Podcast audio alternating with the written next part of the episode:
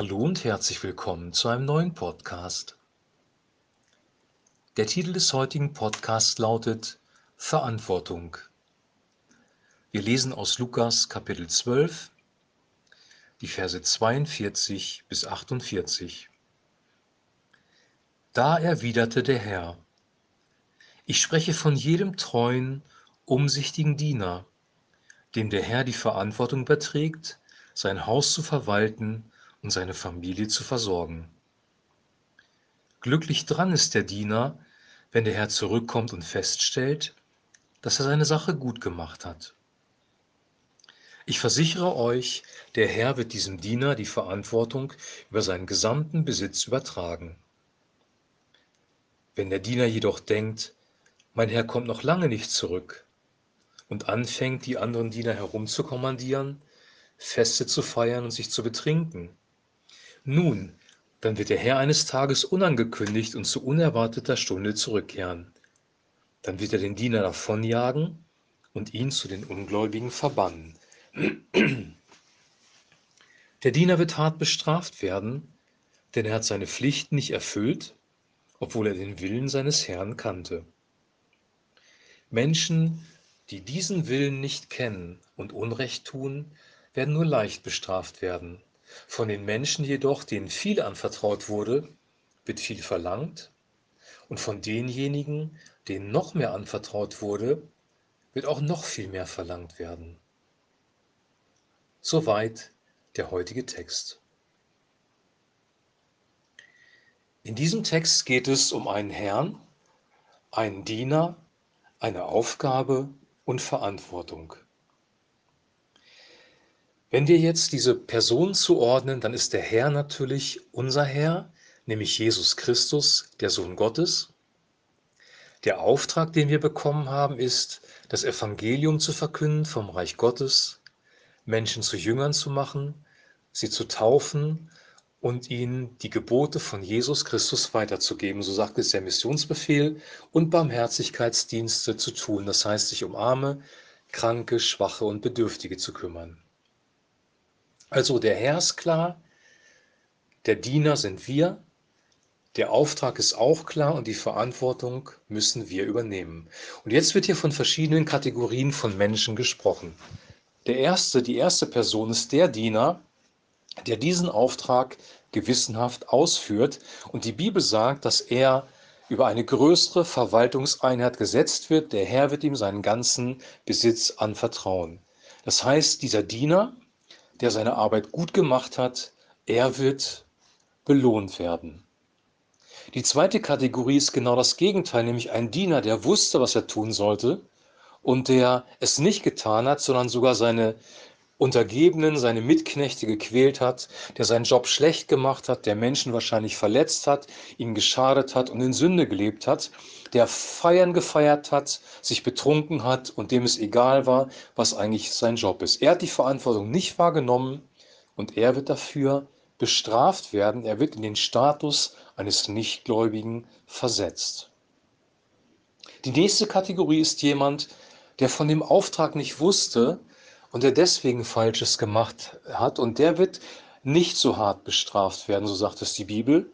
Und dann kommen nochmal zwei Kategorien von Menschen, nämlich denen, denen etwas anvertraut worden ist. Sie werden nach dem gerichtet werden, was ihnen anvertraut worden ist. Und dann eine nächste Kategorie Menschen, denen noch mehr anvertraut worden ist, also eine größere Fülle von Gütern gegeben worden ist, denen, von denen wird noch mehr verlangt werden. Wenn wir es jetzt auf uns beziehen, also wir haben ja gesagt, Jesus ist der König, wir haben einen Auftrag von ihm bekommen, wir sind die Diener, wir haben eine Verantwortung, dann haben wir auch unterschiedliche Gaben bekommen. Ein unterschiedliches Maß des Glaubens, sagt die Bibel, und auch unterschiedliche Gaben, mit denen wir agieren sollen. Und anhand dieser Begabungen, dieser Kraft, die wir bekommen haben, werden wir auch beurteilt werden. Wenn wir unseren Job gut gemacht haben, wenn wir gut beurteilt werden, wenn wir unseren Job überhaupt nicht machen und andere sogar schädigen, wenn wir unter das Gericht kommen. Wir werden nach dem Maß dessen, was uns gegeben worden ist, beurteilt werden und werden fair von Gott behandelt werden am Ende des Tages.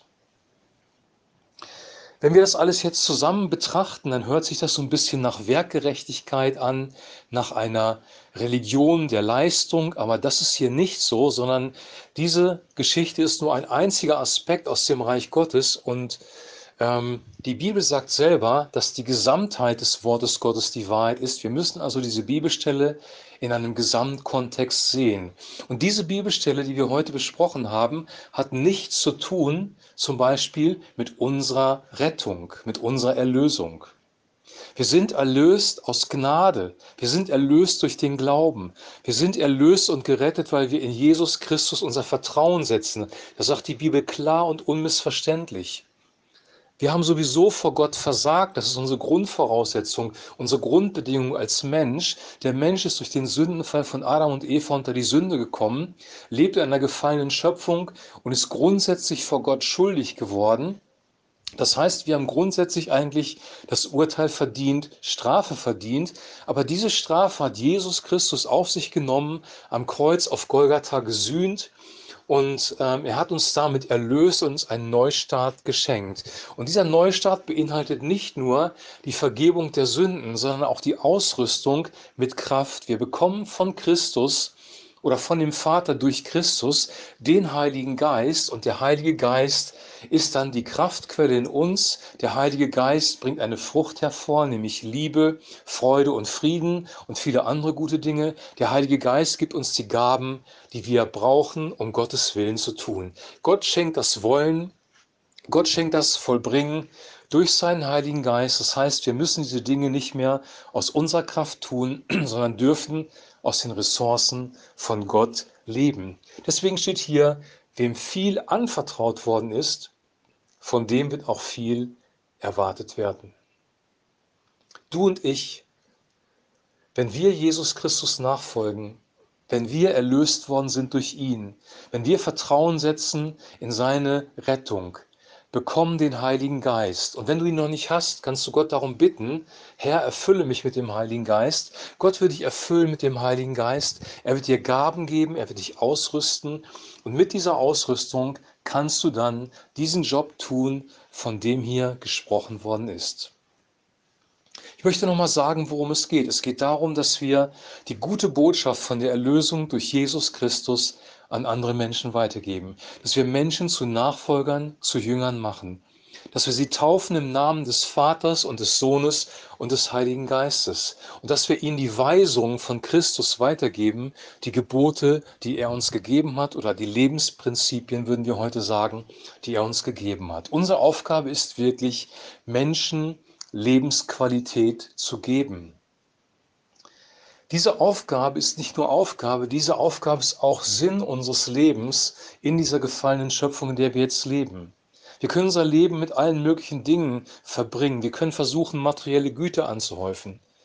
Wir können versuchen, Karriere zu machen im Beruf. Wir können versuchen, so viele Freunde wie möglich zu haben und das Ansehen von Menschen zu erreichen.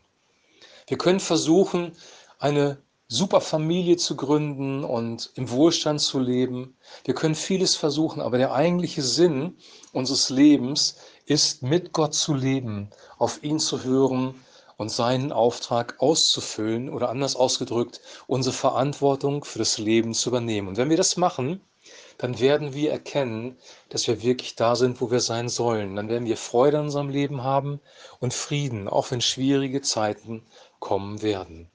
Schwierige Zeiten werden kommen, wenn wir den Job ausführen, wenn wir das tun, was Christus uns aufgetragen hat. Wir werden Angriffe erleiden von Menschen und von der finsteren Welt. Darüber haben wir gesprochen in einem letzten, in einem der letzten Podcasts.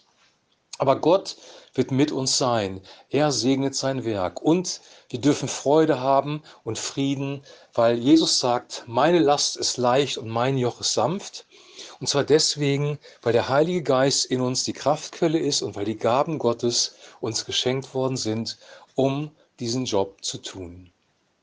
Diese Bibelstelle ist eine Herausforderung an dich und an mich, weil irgendwann kommt der Zeitpunkt, wo wir vor Gott stehen werden, wo ein Tag kommen wird, wo das bewertet wird, was wir getan haben. Und wie wird es dann sein? Wird dann Gott zu uns sagen, du hast es gut gemacht, ich werde dich über Meer setzen? Oder wird er den Kopf schütteln und sagen, du hast es wirklich vermasselt und bist völlig falsche Wege gegangen? Das ist eine wichtige Frage. Wie gesagt, unsere Erlösung haben wir durch Jesus Christus allein, durch das Vertrauen in sein Opfer am Kreuz auf Golgatha. Aber wir haben noch ein Leben zu leben. Es geht nicht nur um die Erlösung, es geht auch darum, dass wir unser Leben sinnvoll leben und die Zeit ausnutzen, die uns von Gott gegeben worden ist. Und ich wünsche dir und ich wünsche mir, dass wir gute Verwalter sind und unsere Verantwortung übernehmen für die Menschen, die uns anvertraut sind. Denn es geht nicht um einen Job im Sinne von, ich muss eine Aufgabe erledigen, sondern es geht darum, Menschen das Königreich Gottes sichtbar zu machen, sie dort hineinzunehmen und ihnen eine gute Lebensqualität zu geben. In diesem Sinne wünsche ich dir dafür Gottes reichen Segen, denn er gibt das Wollen und das Vollbringen. Ich wünsche dir jetzt noch einen super gesegneten Tag, ein gutes, gesegnetes Wochenende. Wir hören uns demnächst wieder bei einem neuen Podcast und bis dahin ein herzliches Shalom.